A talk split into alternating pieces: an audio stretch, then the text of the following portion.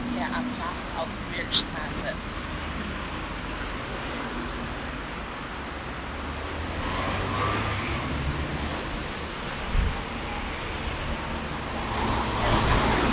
Auf der rechten Seite.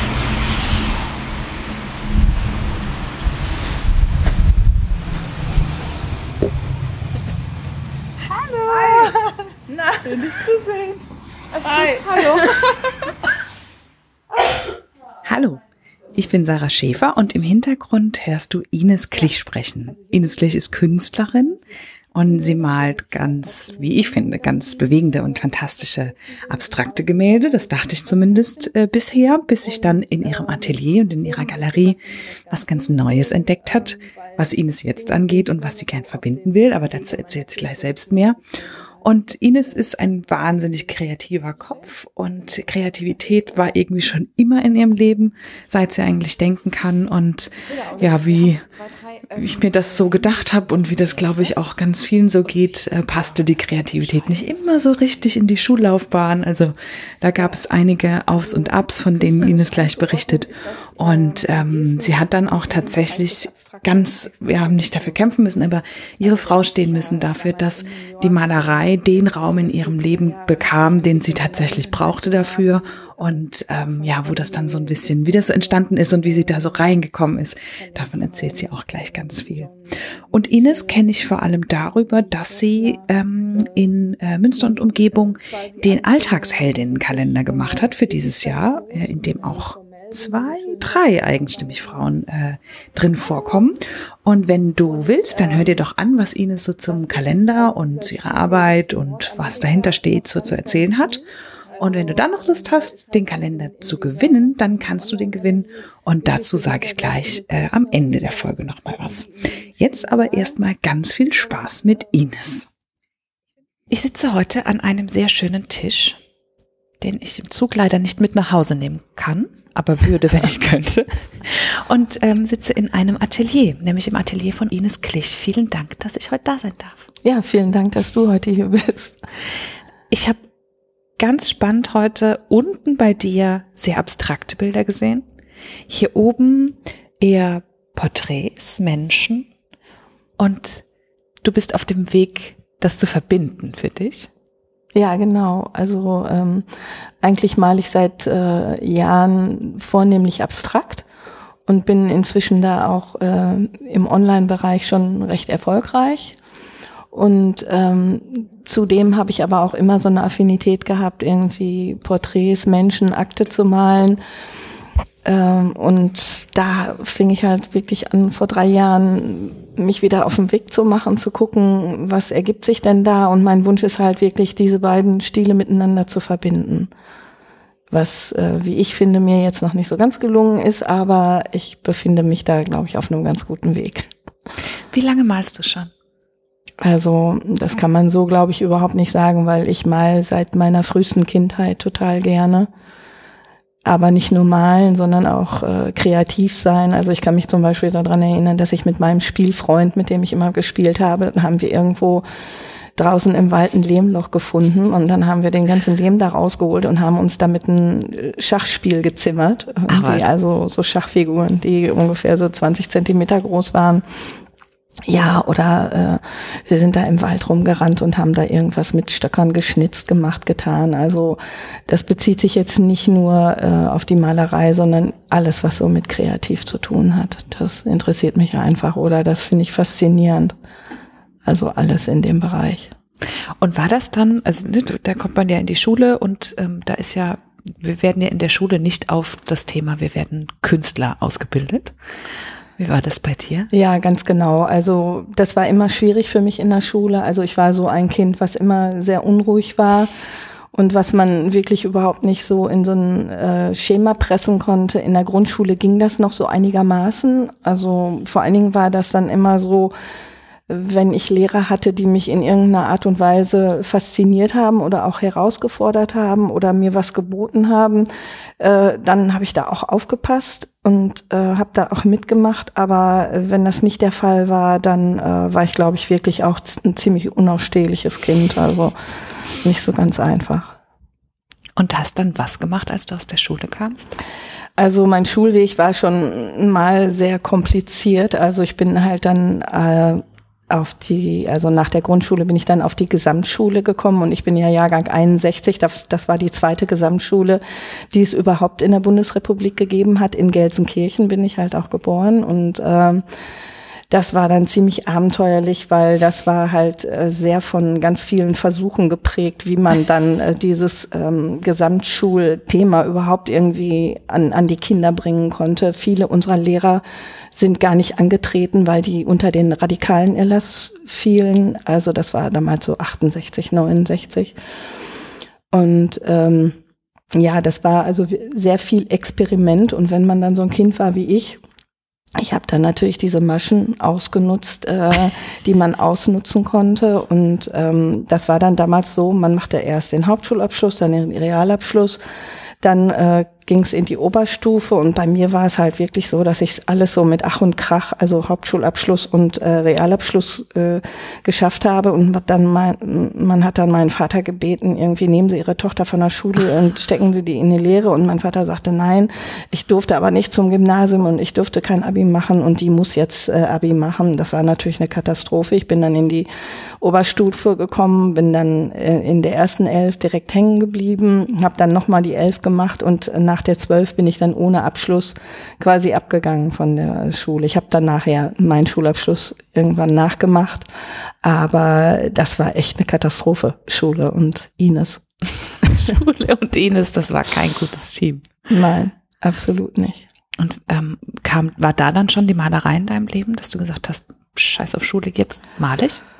Also Immer mal wieder stand das im Vordergrund, aber es ist jetzt nicht so, dass ich jetzt sagen würde, nur Malerei hat mein Leben bestimmt. Also ich bin sowieso jemand, der sich für ganz, ganz viele Sachen interessiert und es gab dann mal so ganz viele Phasen in meinem Leben, also äh, wo ich mal das eine oder das andere gemacht habe.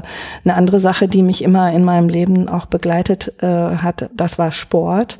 Ich glaube, das brauchte ich auch, um meine Energien, die ich nun mal hatte, die ich nicht an den Mann oder an die Frau bringen konnte, äh, eben auch verarbeiten konnte. Und ähm, das zieht sich eigentlich auch durch mein ganzes Leben. Also ich mache heute auch noch äh, sehr viel Sport. Mein Mann und ich, wir fahren sehr viel Rennrad.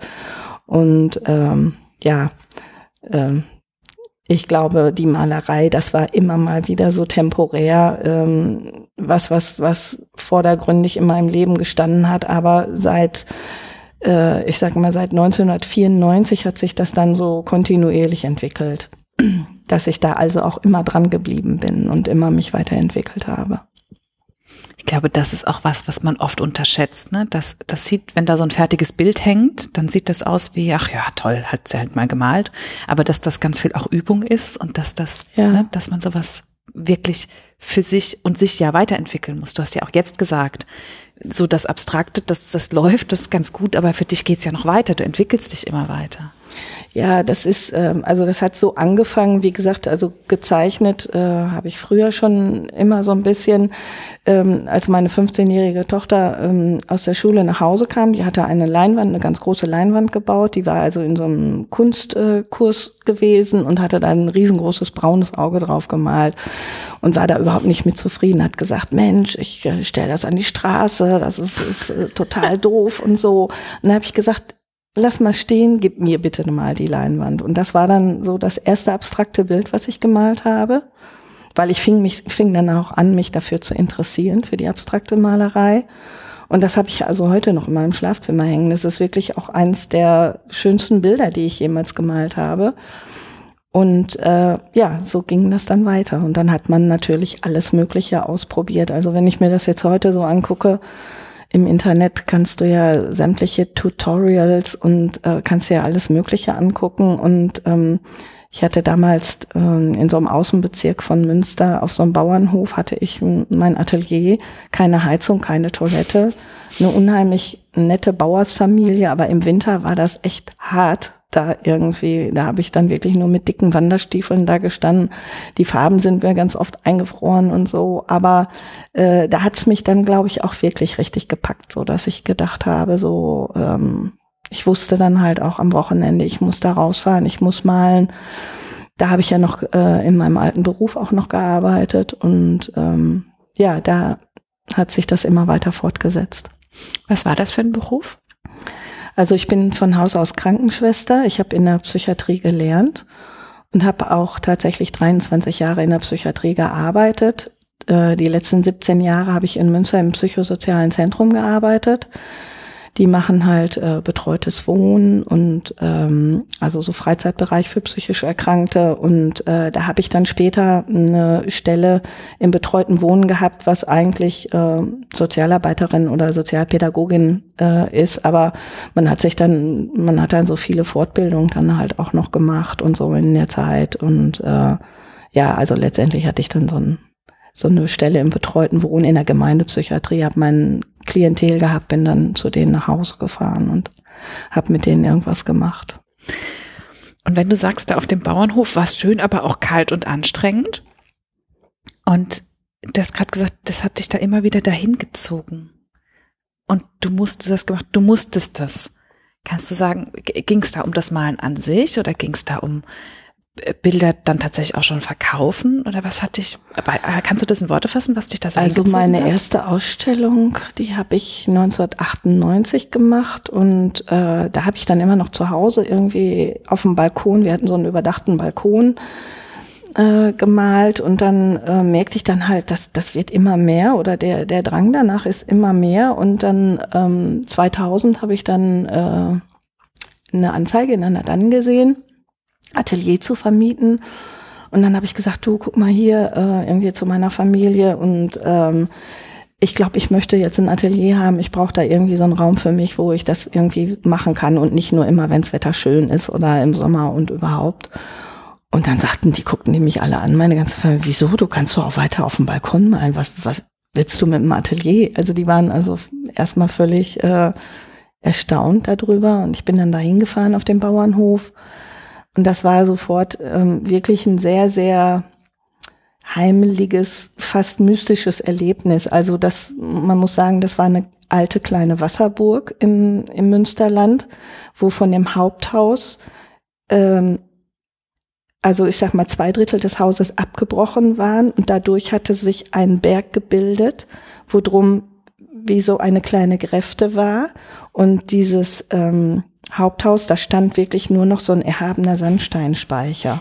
Und wenn man da drin war, guckte man so über die Felder. Das war phänomenal. Und die Bauersfrau war total süß und lieb und nett und sagte, ja, aber mein Sohn, der will sich das jetzt ausbauen, der will da jetzt drin wohnen. Da war vorher so ein Steinbildhauer drin.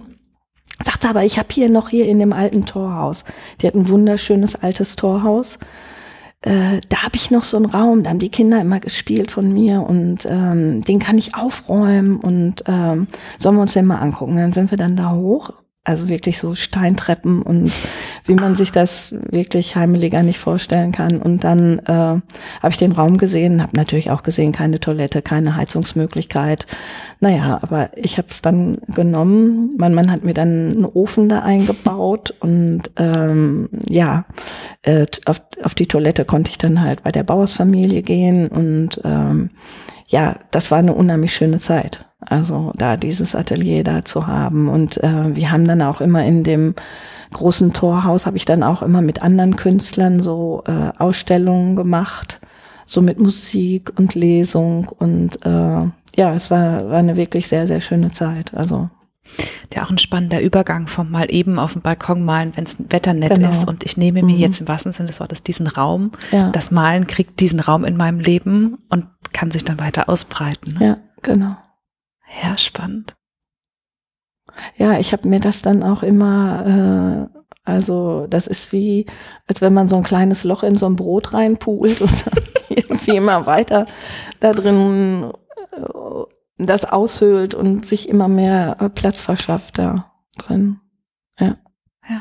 Und oft ist dieses Künstlersein und Bildermalen wird ja so belächelt. Ne? So Ja. wie, als wäre es ein Hobby. Insbesondere bei Frauen in meinem Alter. Ja. Also ich habe mir auch am Anfang eine ganze Menge angehört von, wir haben keine Lust auf den 150. klimakterischen Aufguss von Hausfrauenkunst und was Mutti weiß malt. ich. Ne? Ja, Mutti malt. genau. bisschen. So. Mm. Und am Anfang fand ich das immer total verletzend und ähm, habe mich da auch immer total drüber geärgert. Aber mittlerweile ist das so, also ich weiß für mich, wo ich stehe und ähm, das ist auch gut so und dieses ganze, ja, dieses äh, dem akademischen Abschluss hörig zu sein oder eben auch äh, wirklich, ja, der Kunstmarkt ist schon schon schon sehr sehr kompliziert. Ne? Und deswegen bin ich halt eigentlich auch froh, dass sich da jetzt so eine Parallelwelt irgendwie online entwickelt hat, wo das halt so ein bisschen anders ist. Was ist da anders? Ja, da, das andere ist daran, ähm, die sehen dich nicht. Ähm, also die sehen nicht, dass du eine Frau von fast 60 Jahren bist, sondern ähm, die sehen also vorwiegend erstmal deine Werke, ähm, natürlich, wenn die auf deine Vita gucken, sehen die natürlich auch, dass du keinen akademischen Abschluss hast, aber ähm, ähm, es wird schon eher visuell danach äh, bewertet, wie das jetzt eben so im Internet ankommt, äh, Stichwort Follower und so oder Likes. Und äh, dann gibt es halt eben auch Kuratoren auf diesen Plattformen, die wählen halt immer wöchentlich, wählen die halt immer Künstler aus. Und die haben halt zum Beispiel auch einen Katalog, der ähm, in 250 Haushalten in Amerika verschickt wird. Da bin ich jetzt inzwischen auch schon mal ausgewählt worden, da drin zu sein. Und das macht natürlich dann äh, was aus, wenn ein Kurator sagt, Kurator sagt, äh, Mensch, das ist gut, kauf das irgendwie. Also da wirst du so auf eine andere Art und Weise protegiert. Also sonst, wenn ich mit meiner Vita in eine deutsche Galerie gehen würde, würden die sagen, ja, pff, äh, nee, no way irgendwie, ne? weil die Kundschaft natürlich auch möchte, dass die Künstler einen akademischen Abschluss haben und dann Meisterschüler von Professor Knödeldödel waren oder was weiß ich nicht. Der so, bekannte ne? Professor? Knödeldödel, genau. Aber auch, ähm, also ich meine, du hast hier ein wunderschönes Atelier und unten auch die Galerie und so, ne? Das ist ja ganz großartig. Aber das ist jetzt nicht Berlin und es ist nicht Paris und ne, es ist also wenn du jetzt darauf angewiesen wärst, dass nur die Menschen, die hier an der Galerie vorbeigehen, deine Bilder kaufen, dann wäre das ähm, nichts, was zu Hause den Tisch äh, deckt. Ja, und da bin ich immer froh, wo ich denke, wie mhm. schön, weil du kannst deiner Spur treu bleiben, du kannst wirklich ja sehr die Nische bedienen, sehr deinem Stil treu bleiben und hast sozusagen deine Reichweite und und die die potenziellen Käufer oder deine Fans und Follower durch das Internet kannst du das ja ortsunabhängig total vergrößern. Mhm. Das finde ich immer ist so ein Riesenvorteil. Ja, das ist richtig. Dieses ganze ähm, Konzept ist ja hier so, steht ja auf mehreren Füßen. Also zum einen äh, gebe ich ja hier auch Kurse. Also da war immer eine ganz starke Nachfrage. Da kannst du uns das nicht zeigen, wie das geht und so. Und erst habe ich immer gedacht, nee, das kann ich nicht, ne? weil ich bin ja auch kein Kunstpädagoge. Und äh, irgendwann habe ich gedacht, ach, versuch's doch einfach mal, damit kannst du dir zumindestens hier die Miete finanzieren. Mhm. Und ähm, das hat ja mittlerweile halt auch hm, schon ziemlich viel Zulauf. Ich habe ja jetzt hier auch äh, ziemlich mein Angebot auch erweitert. Es gibt ein offenes Atelier, also wo wöchentlich halt auch Frauen und Männer hierher kommen, um zu malen. Und äh, in diese Rolle der Kunstpädagogin bin ich jetzt auch irgendwie reingewachsen. Irgendwie das ich denke immer so, wenn man das möchte, dann äh, ja, gibt man sich auch Mühe und irgendwie geht's dann auch. Ne? Man kann natürlich nicht sagen, ich mache das jetzt so nach gut dünken. Man muss ja, sich schon du so ein warst bisschen. Ja auch, also wie hast du gesagt, 23, 23 Jahre? Jahre. Also du, du hast ja viel mit Menschen gearbeitet ja, und, und die begleitet. Also das ist ja eine schöne Kombination. Das kommt mir auch sehr zugute hier. Ja, ja ist ja nicht, als ob du da Fall. 23 oder die ganze Zeit im stillen Kämmerlein gewesen wärst und jetzt zum ersten Mal mit Menschen zu tun hast.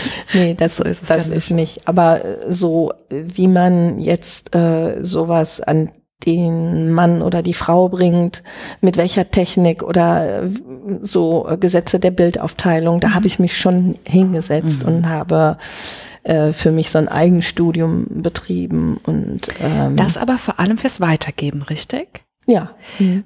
Das wäre jetzt meine nächste Frage gewesen. Wenn du ein Bild machst, malst, was auch immer, wie läuft es ab?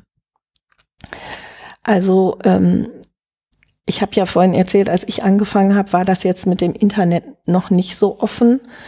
Und ähm, dann habe ich irgendwann äh, gemerkt, als das dann mehr wurde, dass man im Internet sich andere Künstler angucken konnte und wie machen die das denn oder so, dann habe ich auf einmal gemerkt, äh, die machen das ja genauso. Die malen irgendwie nach dem gleichen Stil und die machen das genauso irgendwie. Ne? Also gerade eben auch von diesen nordamerikanischen Künstlern und Künstlerinnen, da gibt es halt ganz viele ähm, YouTube-Videos auch, äh, wie du siehst, wie die halt anfangen.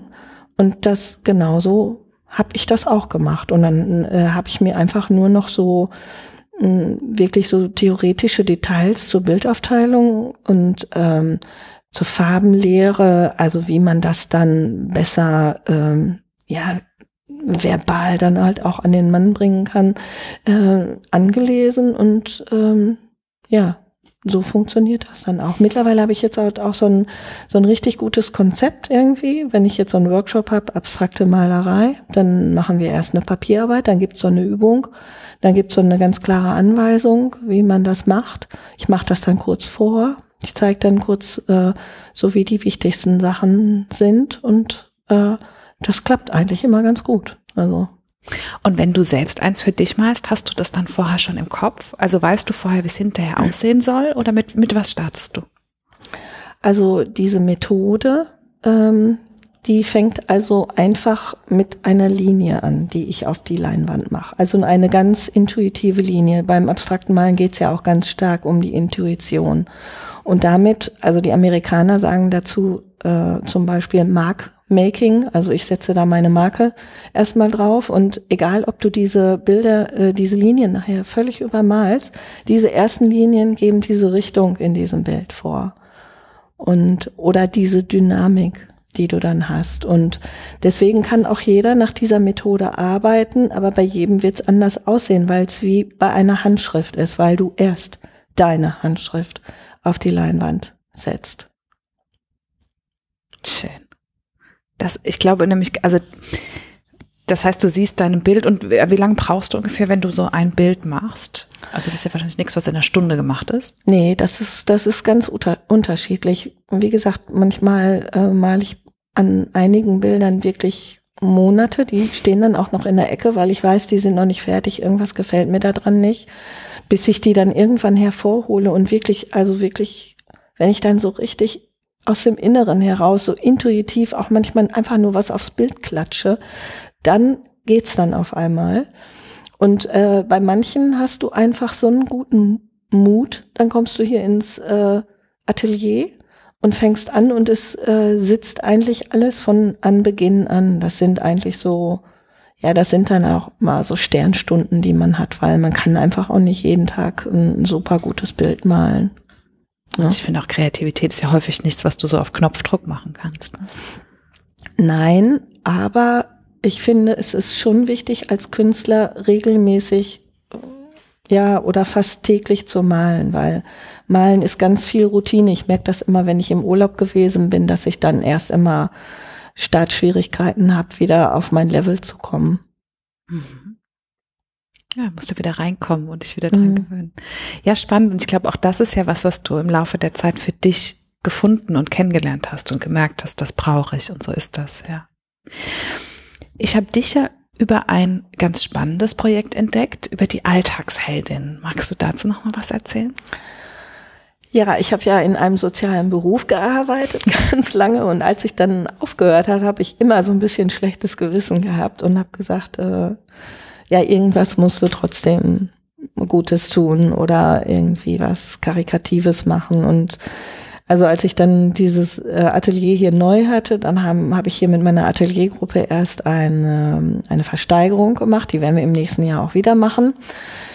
Und im zweiten Jahr habe ich dann einen Kalender gemacht. Das war aber allerdings ein ganz normaler Kunstkalender und habe dann also ähm, den Gewinn des Kalenders zu großen Teilen halt in karikative Projekte gesteckt. Und dieses Projekt der Alltagsheldin war einfach so eine Idee, was ich mit äh, der Theresa und dem Thomas äh, und meinem Mann zusammen hatte. Also Theresa und Thomas sind Freunde von uns die auch sehr kreativ unterwegs sind und immer wenn wir uns so zum Essen treffen, dann spinnen wir mal so ein bisschen rum und dann äh, Thomas fotografiert halt äh, sehr schön. Er hat halt auch ein ganz gutes Auge für Menschen und dann ist da so eine Idee entstanden. Wir machen einen Kalender über Alltagsheldinnen, also über Frauen, die tagtäglich täglich halt einen super Job machen, die, die aber auf dem Marktplatz äh, an, an dir vorbeilaufen und du weißt es einfach nicht. Die werden nicht gewürdigt von der Gesellschaft oder vielleicht gerade, wenn sie dann die Leistungen nicht so bringen, dann werden sie eben vielleicht sogar noch kritisiert oder äh, wie auch immer. Ja, und dann haben wir uns auf die Suche gemacht. Und am Anfang äh, wusste ich auch überhaupt nicht, äh, wie ich das künstlerisch umsetzen sollte. Ich habe mir da tierische Gedanken gemacht. Wir haben das quasi angestoßen, das Projekt, und ich wusste noch gar nicht, wie ich das umsetzen will. Ne? Ja, und dann ähm, ist mir das eingefallen, dass man das ja auch ganz gut digital machen kann und äh, dass ich also unter Zuhilfenahme meiner Kunstwerke quasi die Fotos der Frauen, also mit den Kunstwerken, also ineinander überblenden, bearbeiten, äh, etc. pp. kann. Also das war dann halt auch so ein, so ein äh, Ding, wo ich dann gesagt habe, boah, ich muss jetzt mich ein bisschen ausrüsten. Da habe ich mir ein iPad gekauft und dann habe ich mir so verschiedene Programme runtergeladen und habe dann halt so ein bisschen ausprobiert und gemacht und getan, bis ich das dann also quasi so hatte, wie ich das machen wollte. Ja. Und jetzt gibt es einen Kalender mit zwölf Frauen hier aus Münster und genau. Umgebung. Äh, eins, zwei, drei von ihnen kenne ich schon. ja, und die, ähm, ich habe gerade vorhin gesagt, weil, weil du ja sagtest, du würdest gerne das, wie hast du gesagt, figurative ja. Äh, mit dem Abstrakten verbinden. Ja. Und ich finde, äh, auch, auf die, auch wenn es auf digitale Art und Weise ist, ist das in dem Kalender genau das, wie es für mich ankommt. Mhm. Das sind ganz spannende Bilder. Und äh, die Januarfrau hatten ja auch schon äh, im, äh, im Podcast die äh, Diana Welchering Mhm. Das ist eins meiner Lieblingsbilder tatsächlich von ihr. Ja, meins auch. Das stimmt. Die ist ganz ausdrucksstark und ein schöner Start ins Jahr. Ja, ich finde dieses, ganz schön finde ich dieses Packpapierkleid, was sie ja. anhat. Ne? Da habe ich irgendwie ein Kunstwerk, wo ich dann irgendwie auch ähm, collagemäßig irgendwas mit Packpapier gemacht habe und dann habe ich das übergeblendet und auf einmal hat sie dieses Packpapierkleid an. Mhm. Das passt auch zu ihr. Mhm. Ja. ja. Schön. Jetzt hast du gerade gesagt, du willst genau das verbinden, ähm, wo dein Stil noch so ein bisschen hingehen wird. Gibt es sonst noch einen Traum, den du als Künstlerin hast, den du dir gerne noch erfüllen willst? Mein Gott, das ist aber jetzt eine schwierige Frage. Eigentlich bin ich irgendwie so kurz vor Weihnachten bin ich mal so durch die Gegend gefahren und wenn man so mit seinem alltäglichen Brasselkopf irgendwie, ah, dies und das und äh und hier noch da noch mäh und so, ne? Und dann habe ich so gedacht, also wenn dir einer vor zehn Jahren gesagt hätte, wo du jetzt heute stehst, das hättest du gar nicht geglaubt irgendwie. Also insofern, ich weiß gar nicht, was kommt, aber ich glaube, da kommt noch was und ich bin da auch gespannt drauf, aber in mir ist einfach so ein bisschen so mehr so eine Ruhe eingekehrt, dass ich jetzt also auch dieses Figurative, das mache ich jetzt nicht, äh, äh, weil ich das jetzt dann auch besonders gut kommerziell vermarkten möchte, sondern das ist so eine Geschichte, die mache ich eigentlich fast nur für mich. So, das andere, das läuft ja jetzt, sage ich jetzt mal so nebenher. Diese abstrakten Geschichten, die verkaufen sich ganz gut. Ich habe hier meine Kurse, die sind voll und ich habe, ich verkaufe auch in Amstetten, verkaufe ich ja halt hier auch mittlerweile auch ganz gut äh, Bilder und ähm, aber das andere ist halt so, ein, so eine Entwicklung, die ja, die so jetzt für mich einfach nochmal so on top kommt.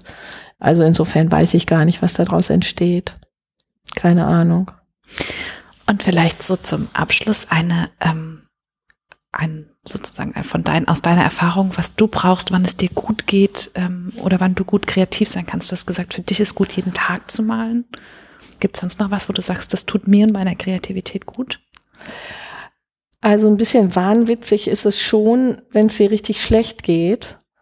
Also wenn in deinem Leben mal was so richtig scheiße läuft und du auch gar nicht so Lösungen dafür hast oder so. Ich glaube, dann steigst du so in so Tiefen in dir ab und dann ähm, kannst du unheimlich gut kreativ sein. Das ist eigentlich was, was ich vielleicht auch ein bisschen bedauere, wo man eigentlich so sagt, also viele gute Kunstwerke sind dann entstanden, als es mir gar nicht so gut ging, als ich da gar nicht so gut drauf war. Aber da konntest du das dann irgendwie umsetzen. Ja, dann, dann, das ist irgendwie wie so eine Transformation dann irgendwie. Ich mal dann jetzt auch keine düsteren Bilder oder so, ne? Sondern äh, da kommt dann eher sowas völlig ja positives, energiegeladenes dann raus, so ne? Also das finde ich schon manchmal diesen Prozess finde ich schon manchmal ein bisschen seltsam. Aber ein ganz spannender Impuls, auch diese Phasen mal zumindest testweise dafür zu nutzen. Ja, zu sagen, ja. ich mache mir, ich gönne mir da jetzt, ich gönne in Anführungszeichen mir da gar keine Pause, sondern ich probiere mal, was passiert, Mhm. wenn ich genau in den Phasen das mal probiere. Ja, spannender Impuls. Mhm. Also Ines, ich bin äh, sehr gespannt, ähm, was hier noch so passiert. Ich bin gespannt, wenn wir jetzt gleich nochmal durchlaufen und ein bisschen gucken. Und ich danke dir von Herzen für dieses schöne Gespräch und bin sehr gespannt, was für Bilder bei dir noch entstehen. Ja, das bin ich auch. Das war Ines Klich im Eigenstimmig Podcast. Ich bin Sarah Schäfer und wie versprochen kannst du jetzt, wenn du Lust hast, den Kalender gewinnen. Dazu gehst du einfach auf eigenstimmig.de und da siehst du dann die Folge mit Ines Klich. Und wenn du mir darunter einfach kommentierst, ähm, dann verlose ich unter allen Kommentaren einmal den Kalender und schicke den zu der Gewinnerin oder dem Gewinner. Und dann hören wir uns wieder in zwei Wochen und bis dahin alles Gute.